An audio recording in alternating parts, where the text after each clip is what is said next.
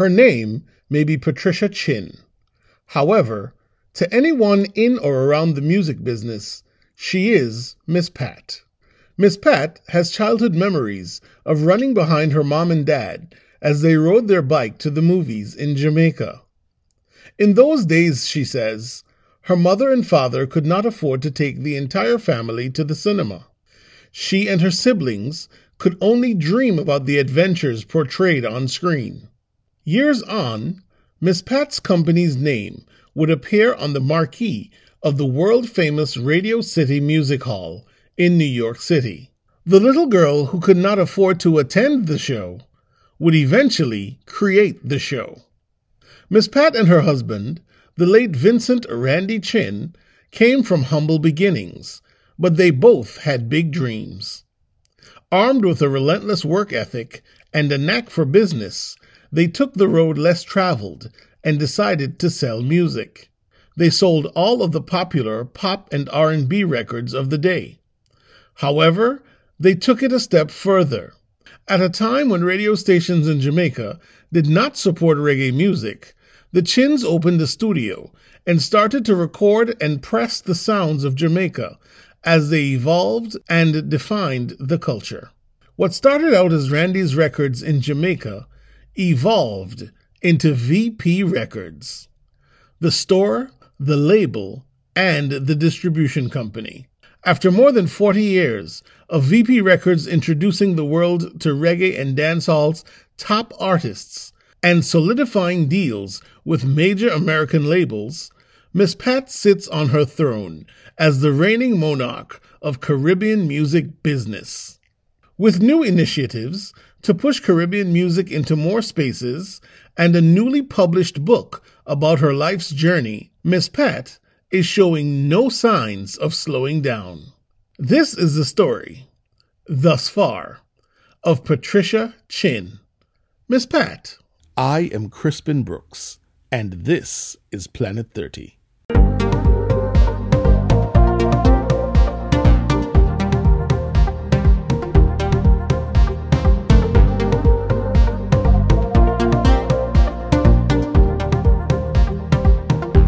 She is the mother of the modern reggae music business. She is a pioneer, an entrepreneur, and is revered in the music world. Miss Pat Chin, welcome to Planet 30. Welcome, Crispin, and thank you for having me. Good morning, everyone. All the reggae fans there. I am so happy to be talking to you this morning. And um, as we go on, you'll I'll share my story, my 50, my 60 year story about dealing with the reggae business. and what a fascinating story it is. No, no, Miss Pat, your, your parents named you Dorothy Patricia Williams initially. And as, as I read in your book, your dad named you after a movie star. Do you think he had a premonition that his daughter would become a huge, successful star in entertainment? Don't know. I don't know. Maybe just an instinct. When, you know, I, I was first wanted to be a nurse. Actually, he wanted me in the, in the 30s to work in a bank because I think that was a prestigious job at that time in the 60s and 70s. But I eventually wanted to do nursing and I went to the university to do two years of nursing and then I met my husband and then we just started with the music business, and I loved it so much. I continue after 60 years. My husband isn't here with me, but I continue with the music throughout my my 60 years. Indeed. Tell, tell me a little bit more about Jamaica, you know, 1940s, 1950s. What was the mood like in terms of, uh, you know, the vibe and the music and the culture? It was just developing, right? Yes, in 1962 we got our independence. Well, back home even before that, we didn't have a, a, a we didn't have a culture called reggae music. It was all R&B and jazz. We import them from the states. So reggae music, you know, was not played on the radio. Actually, it was one radio station we had, RJR, mm-hmm. and we had mm-hmm. Rediffusion, some little boxes that they would put in the clubs. And then you have jukeboxes. You know, jukeboxes is a big machine that you put a 45 records, you put your 25 cents and you'll get five records. But that, that time it's not pound, it was just pounds, shillings and pence. Because we originally was from England. We are ruled under the British rule. So in 1962, we got independence from England. I grew up very poor. You know, my dad and my mom, we were all poor. My, my mom side had a little Chinese shop. Chinese shop is a little shop that the Chinese people put up all over the islands. It's in the rural, rural areas and they service the community by selling groceries. And your dad was a. And, and my dad, he had a little shop too. My dad's my dad's father, I think he was like a you know a, a very spiritual person. And people used to come to him for advice. So um, he grew up very loving and kind to the community. So as my mom. So that rubbed off as, as, on us as children. We learned to respect others and we learned to help others and we learned to give back. And um, we were always instilled in community and helping others. So uh, it was most naturally when my husband and I started business. We also put up a studio which helped the young entrepreneur singers and producers to really showcase their talents. And that's how it all begins. Indeed. And you, you mentioned that you saw Fats Domino, Ray Charles, Sam Cooke perform in Jamaica. I had no idea these guys were going to Jamaica even back then. Yes, in, in, in the 60s, 50s, and 60s, you know, we were a haven for R&B music because we played R&B music 24-7 on the radio. We didn't have a culture called music, so we had to we gravitate to the R&B and the jazz. So they all come down to Jamaica. Even even um, uh, uh, many many many Fats Domino. You know, most of the R&B singers came down to perform, and some came to do recording after we built our studio.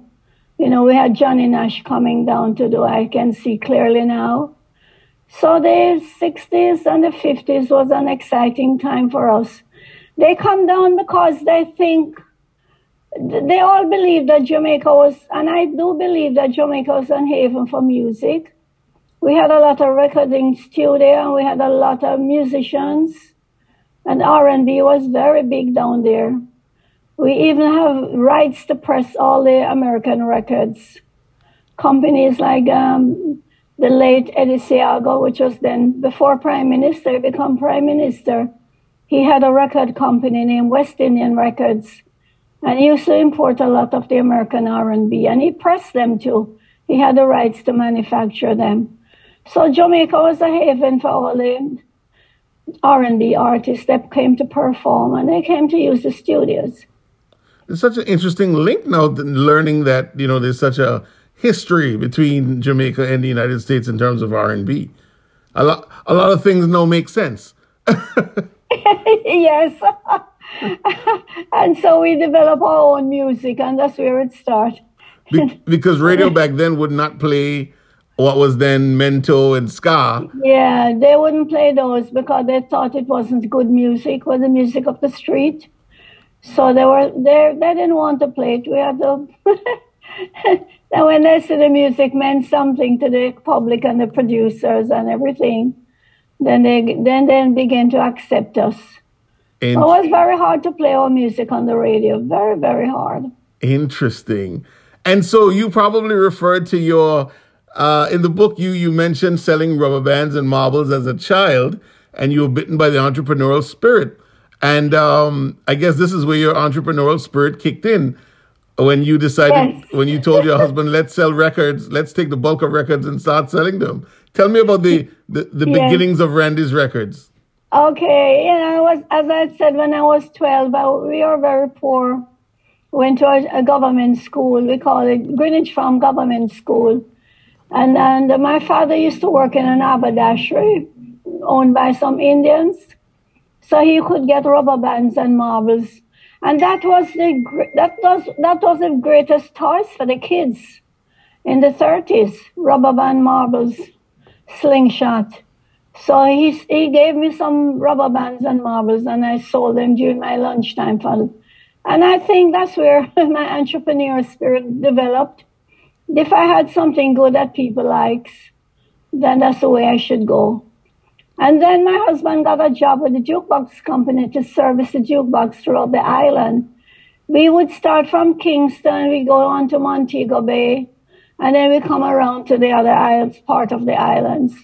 And he serviced the bars and the clubs and the restaurants and the shops with the jukebox records, putting new ones in there and take out the old ones.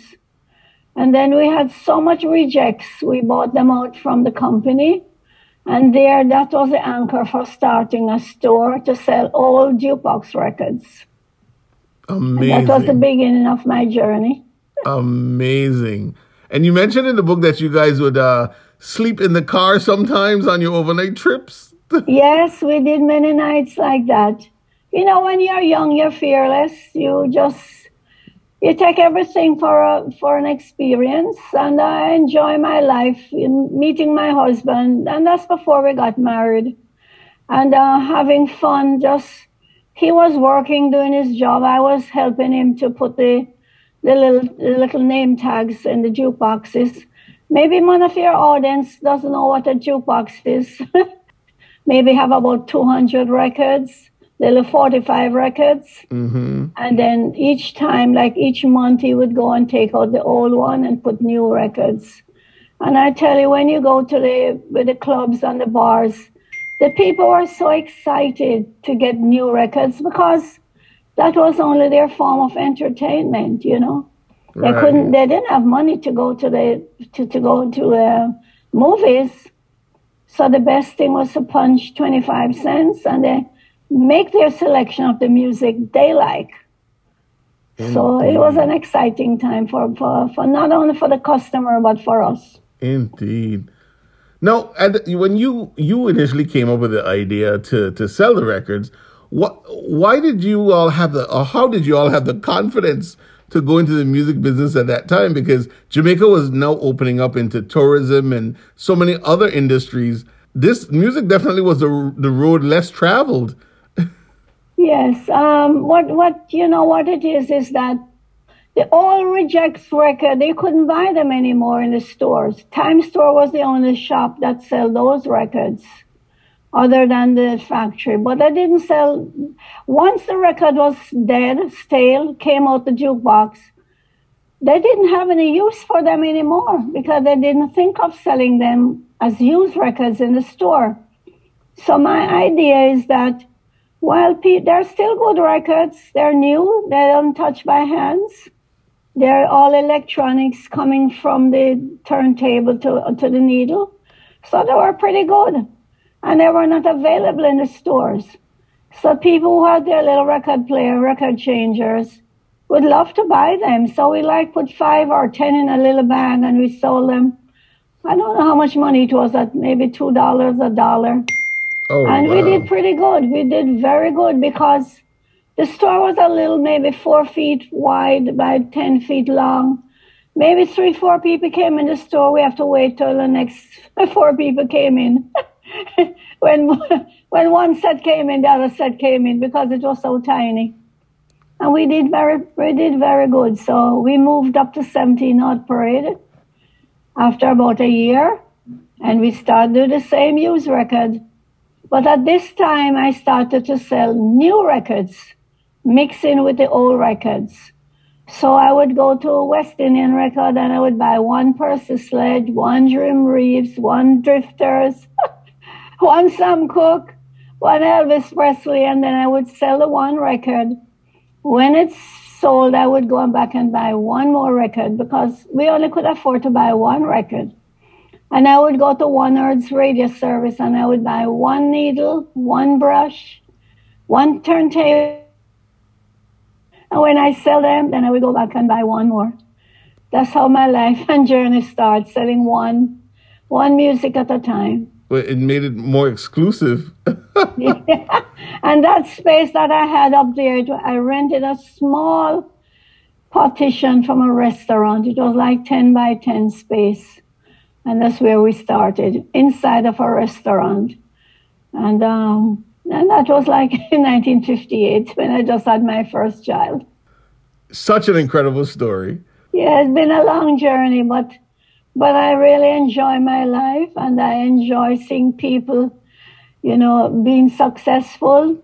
And and and you know, if I had to go, I said I would have do it the same way, because the amount of people that um, pass through my hands and the amount of people that really love music and um, giving them hope and to them for them to dream and and, and you know reggae music has been played all over the world and I'm so happy that I was there when it started. Indeed. I went to Mexico. I went to you know all over, and um, I went to Greece. I, and and then I just I was so excited and proud. I even went to Alaska.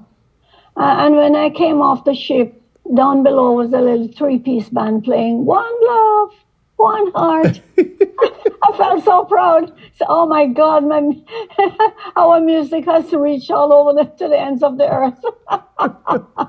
so, Miss Chin, after all this, you know, there, there, was so much adventure between you and Mr. Chin. Um, how did you guys balance business and marriage? You know, sometimes they say don't do business with your wife or husband, right? Yes. At times they're difficult, but I think God has made it that He He was very on the producers and people on a whole.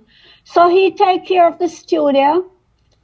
Once we set up the studio, I mean, he was still working when we started the record store.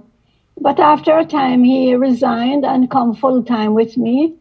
But we had different jobs. You know, I usually feel like if you're too intertwined, it's much harder.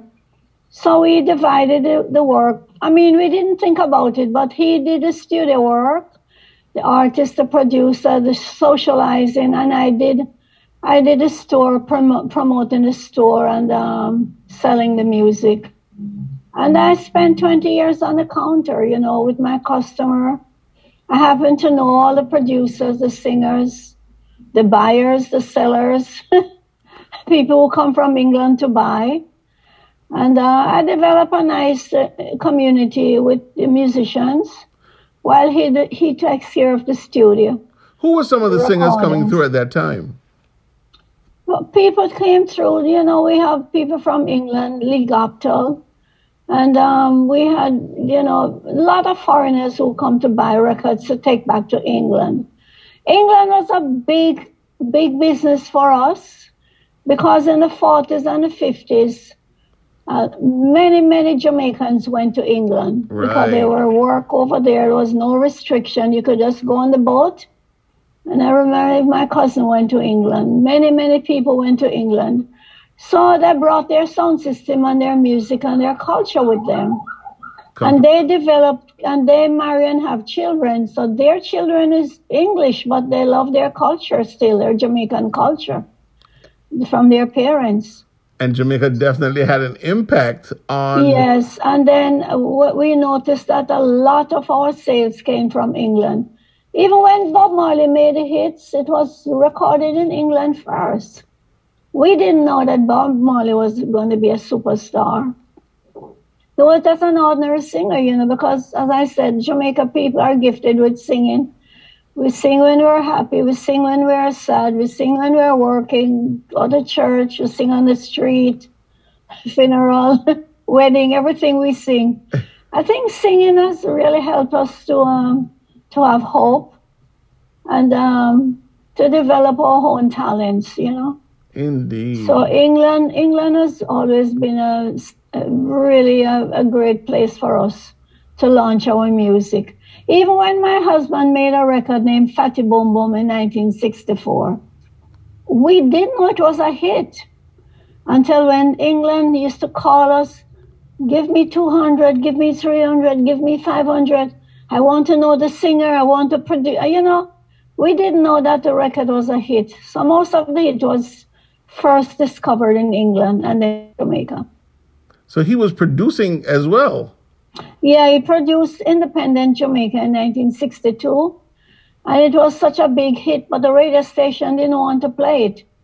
But the people on the street was play, singing it, the dances was playing it, so they were forced to play it. So that was one of our first hit, Independent Jamaica. It's by Lord Creator, Trinidadian, a singer Uh-huh. who came to visit, and my husband made friends.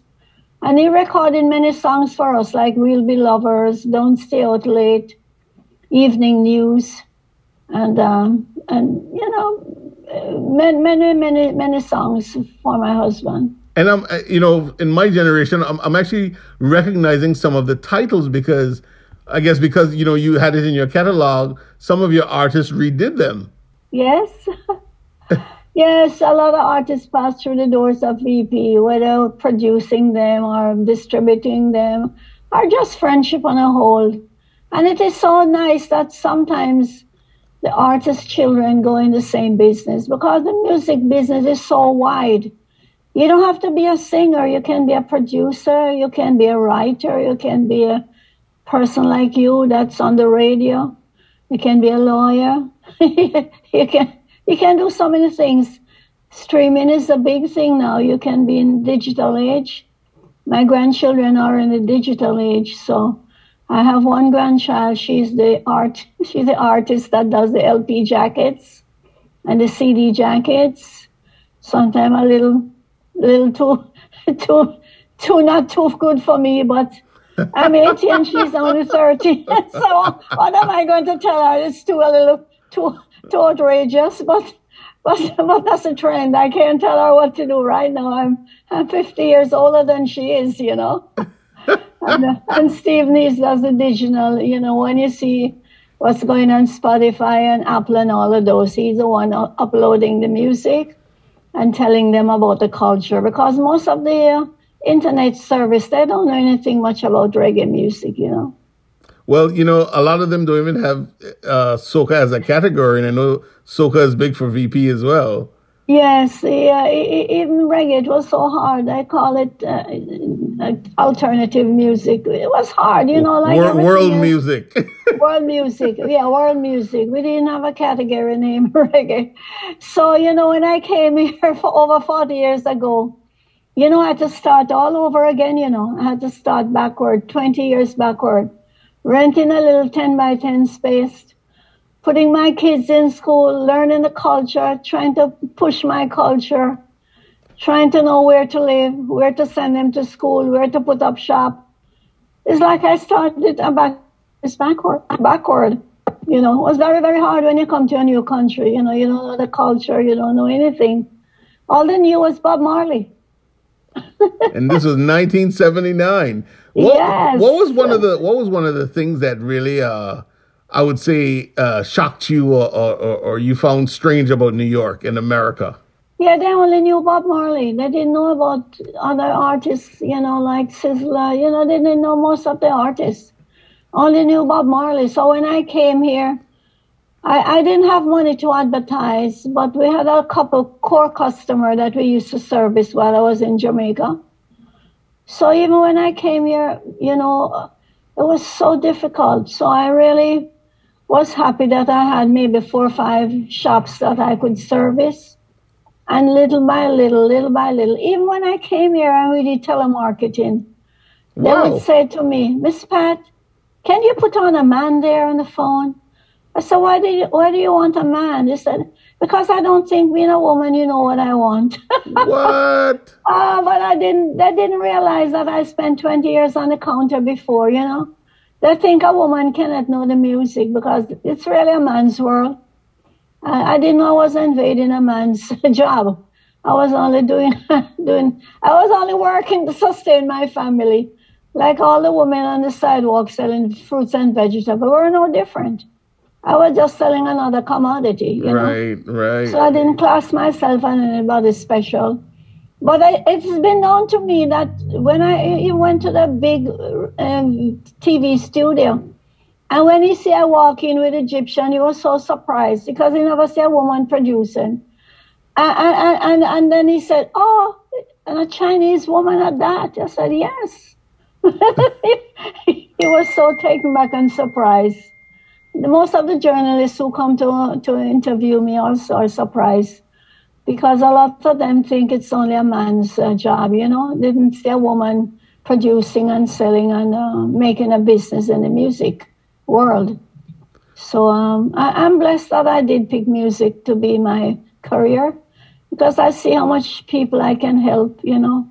Jamaica is so talented with musicians and singers. So I'm glad, I'm glad. And my father eventually accepted that. Because one time I remember he was only 80 when he went to Ocho Rios to live. That's about three miles, three, three hours away from Kingston. And it was a haven for sound system. And they would play the sound system night and day. And he said to me one time, he was about 80 years old, Pat, I don't know what the hell they're saying, but because you're in the business, I get to like it. because in the DJ music, you really don't know what they're saying at times, you know. the, the, pat, the pat was so strong. The rhythms and what they're saying, they he didn't understand it. But they say I begin to like it because I'm in the business. wonderful, wonderful. Oh my goodness.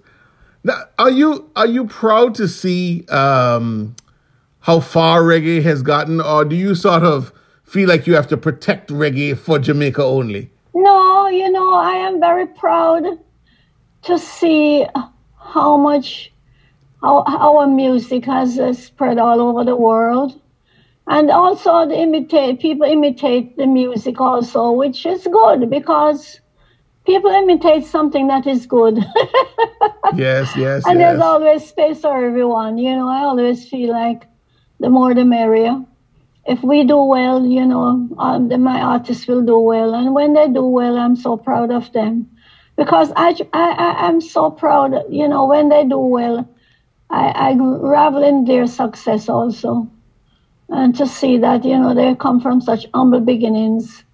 Uh, singing wasn't a part of their your, a business, you know. We just love to sing. But they, after a time, they realized singing have to sustain them too. So I was able to teach them how to sell and what we do when we sell and write up contract and, and show them a, a, a different world of doing music as a business. Mm-hmm. It's still very hard for us, you know. still very hard. We still have a long, a long way to go. And when somebody would ask me the other day, so how come the record reggae music didn't reach that peak like how other genre like hip hop. I said, well, our culture is difficult and we have a lot to learn because we didn't we didn't do music as a career at first. We do it because the love of what we love to do. Right. But we have a lot of learning to do that we have to make sure that they're obligated to their part to upgrade their skill, come on time, and to really work the program like a profession. I don't think a lot of them know how to do that as yet. So we have a lot more, a lot more to learn on the journey. Yeah, in the Caribbean is oh, critics all everywhere. but Miss Pat, with the wave of hip hop in the 80s and especially the 90s, and the let's be honest, the opportunities financially, were you ever tempted to um, invest more in hip hop artists or to bring hip hop artists into VP? Well, you know, hip hop is a spin off from VP, from, from reggae music, you know. Of course. Because Kool Herc came to Jamaica. We had distant relatives in Jamaica. And he loved the way the sound system would rap and sound system would play on the street side. So I think well, hip hop was like a spin off from reggae music. And I did go on a couple panel. I did a panel with um, in the Bronx City Lore, where they interviewed me with Kool Herc and quite a few of the hip hop stars, and that was maybe 20 years ago. And we really see how much hip hop has grown. Actually, when we started to make a dent in the in America, it was because of hip hop also. Mm-hmm. Because they didn't gravitate to the roots and culture like I thought they would have. It was the dancehall which was similar to hip hop, what really brought us like with Sean Paul, Beenie Man, Yellowman, Buju Banton. It was the dancehall that really put us on the map in America. Sean Paul particular was the one that broke the ice for us.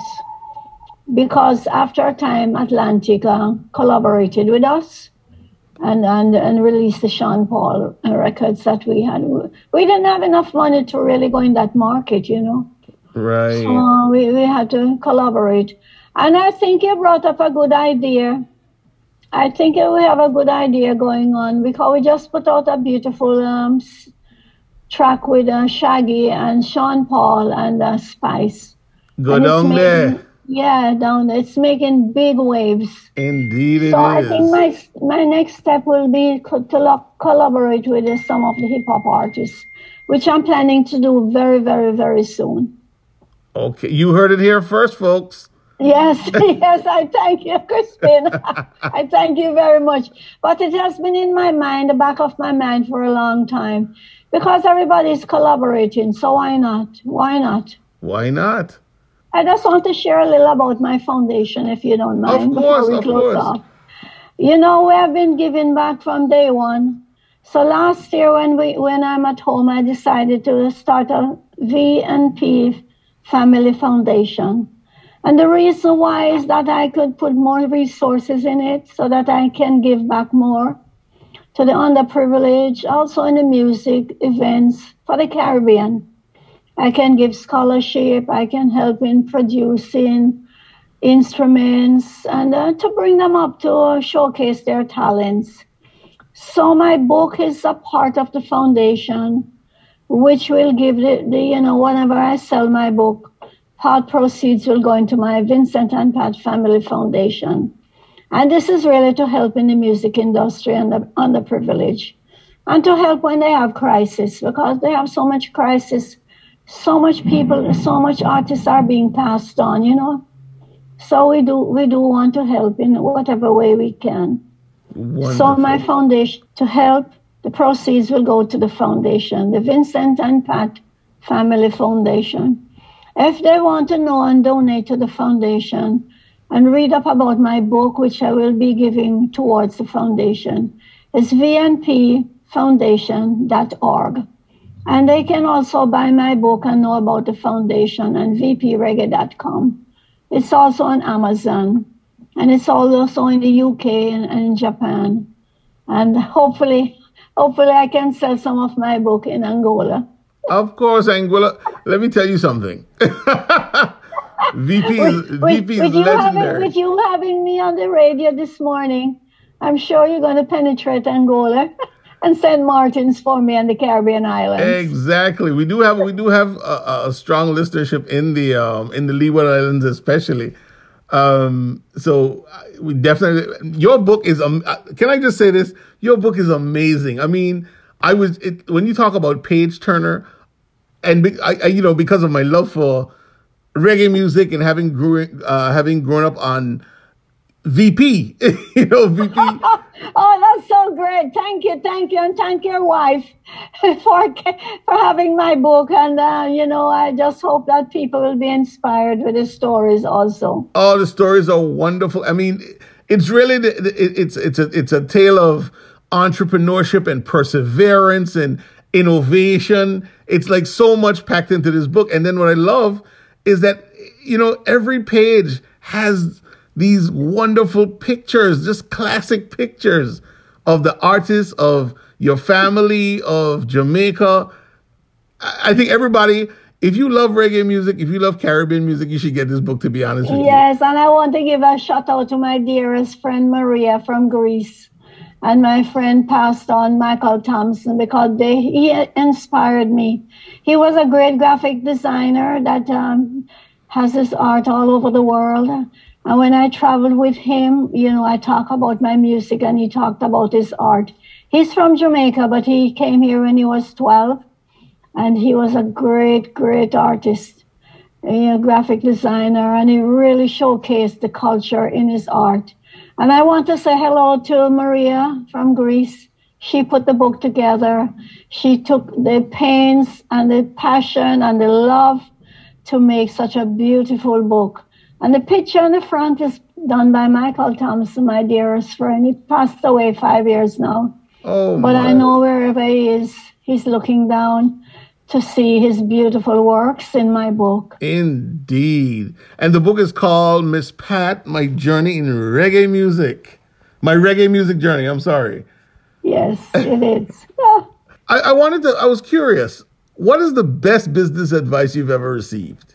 Well, the advice that, that because of my experience of 60 years in the business, I have always tried to um, to be consistent, to work hard, to ask for help. And you don't have to be perfect in what you do. I wasn't really good in school, but I had a lot of help. Even today, I'm going back to school where I can be able to to write better English. And um, I would give her advice to say, you know, just just start where you are, mm-hmm. and, and things will follow. Work hard. Just make sure that you know what you're doing is your love. Because when you do what you love, then you know you'll you'll be doing something that you love and getting paid for it. And don't be afraid to ask for help.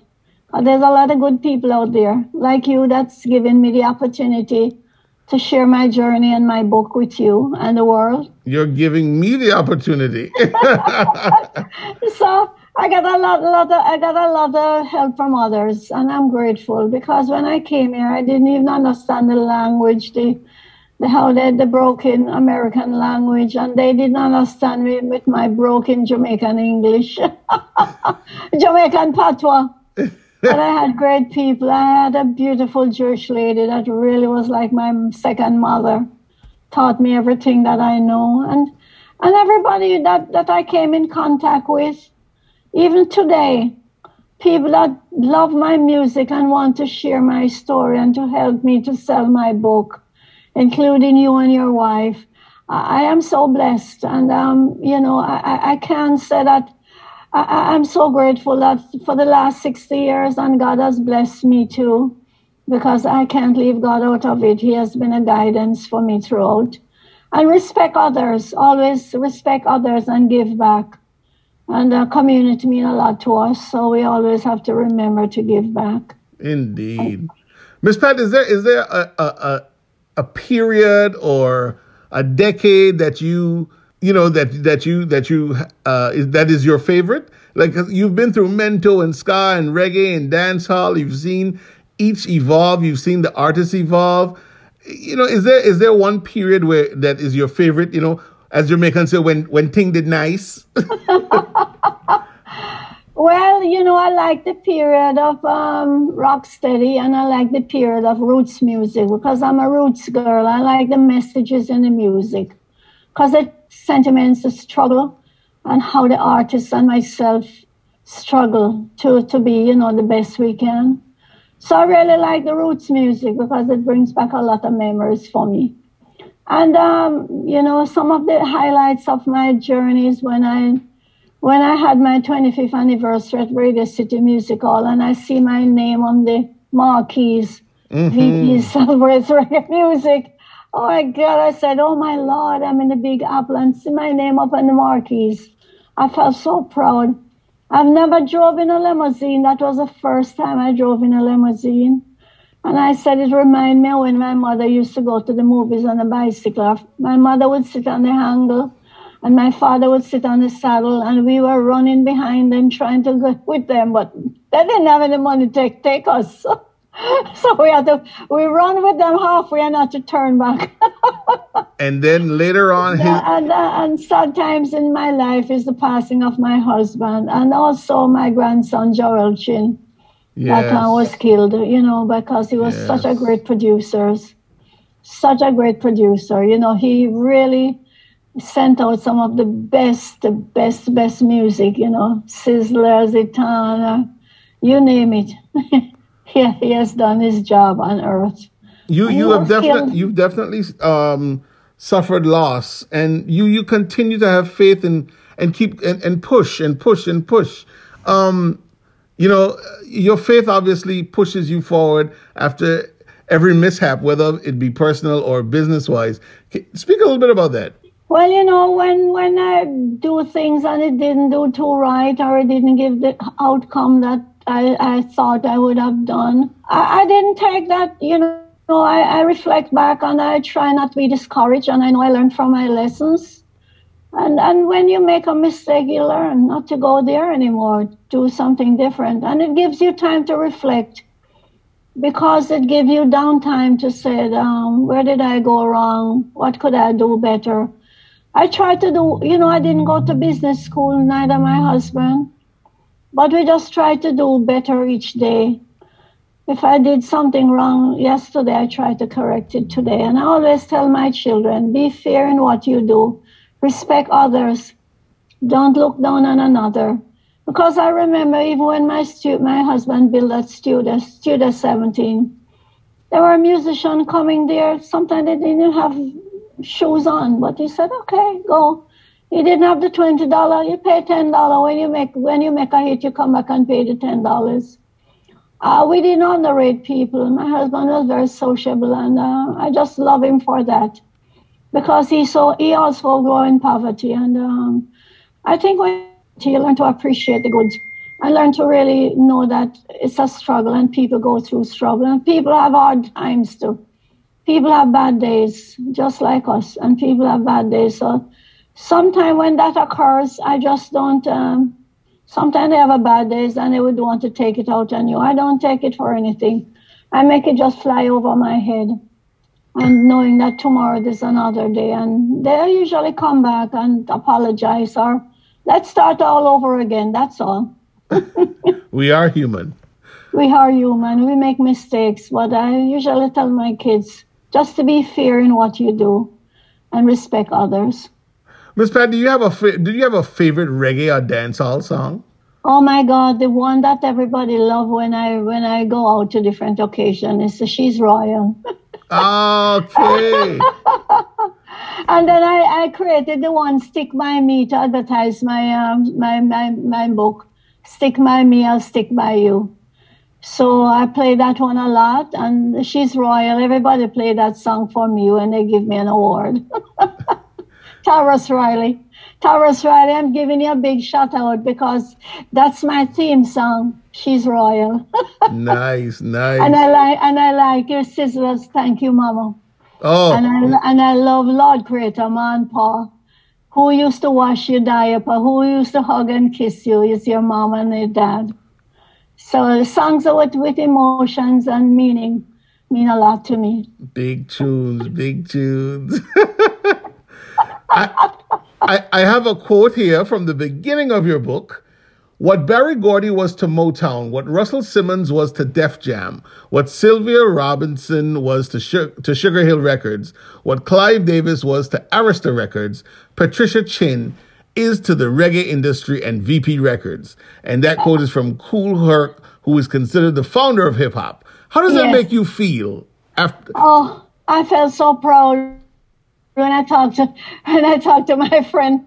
I, I, felt so good, and he'll be invited soon and be on the air with me. And we're trying to make a a nice performance for him to acknowledge him for what he did for hip hop music.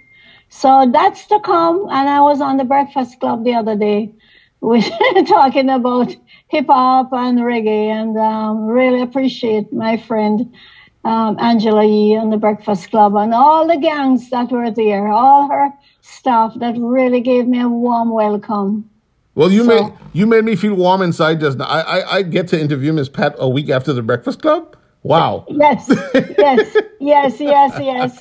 And it was, it was a very special time for me, and I just want to thank my dear friend Angela Yee and her her crew for giving me such a warm welcome. Indeed, indeed.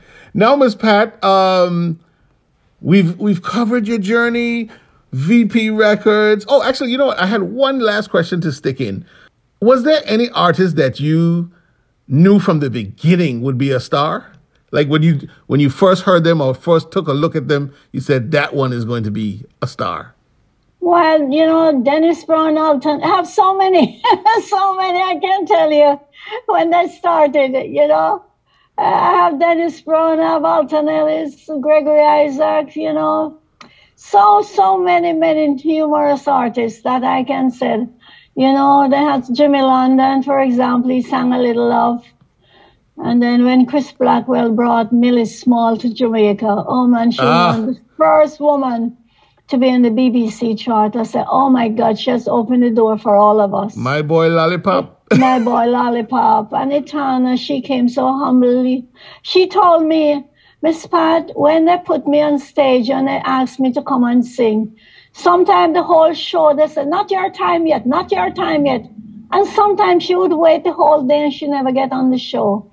So she was able to share those stories with me. And I can feel her pain, you know, because women was always put back.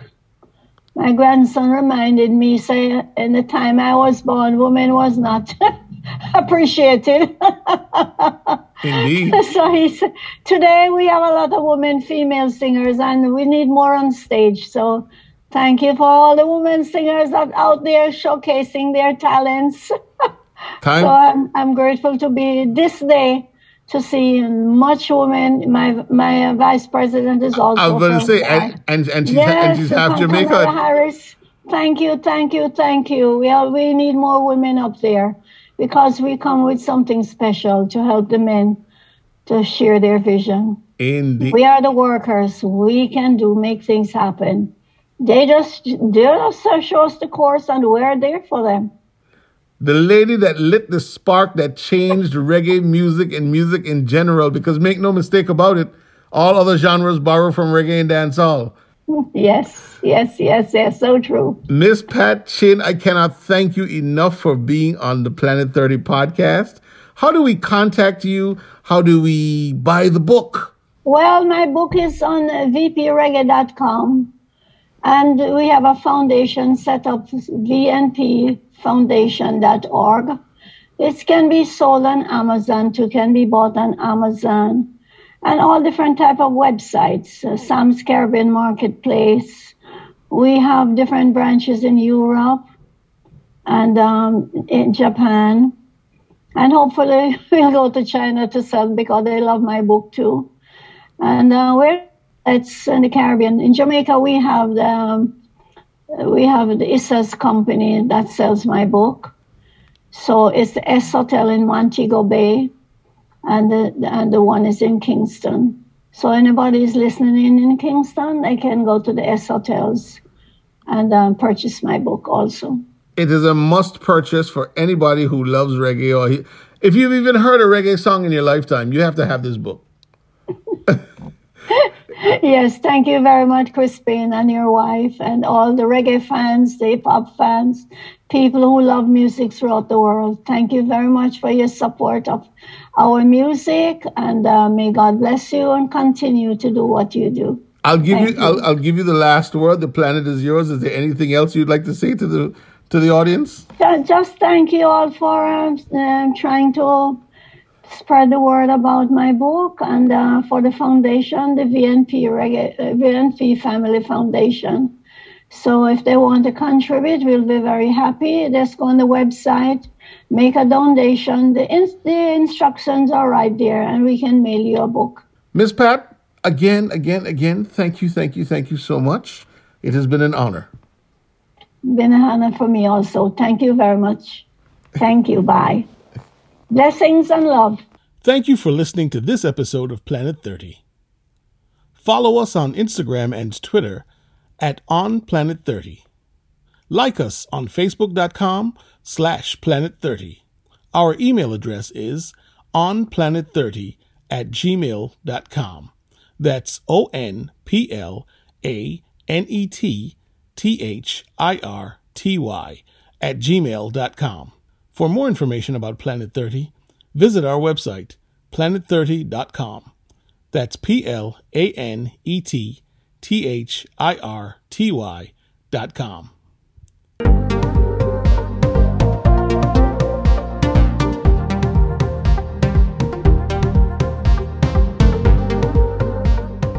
I am Crispin Brooks, and this is Planet 30.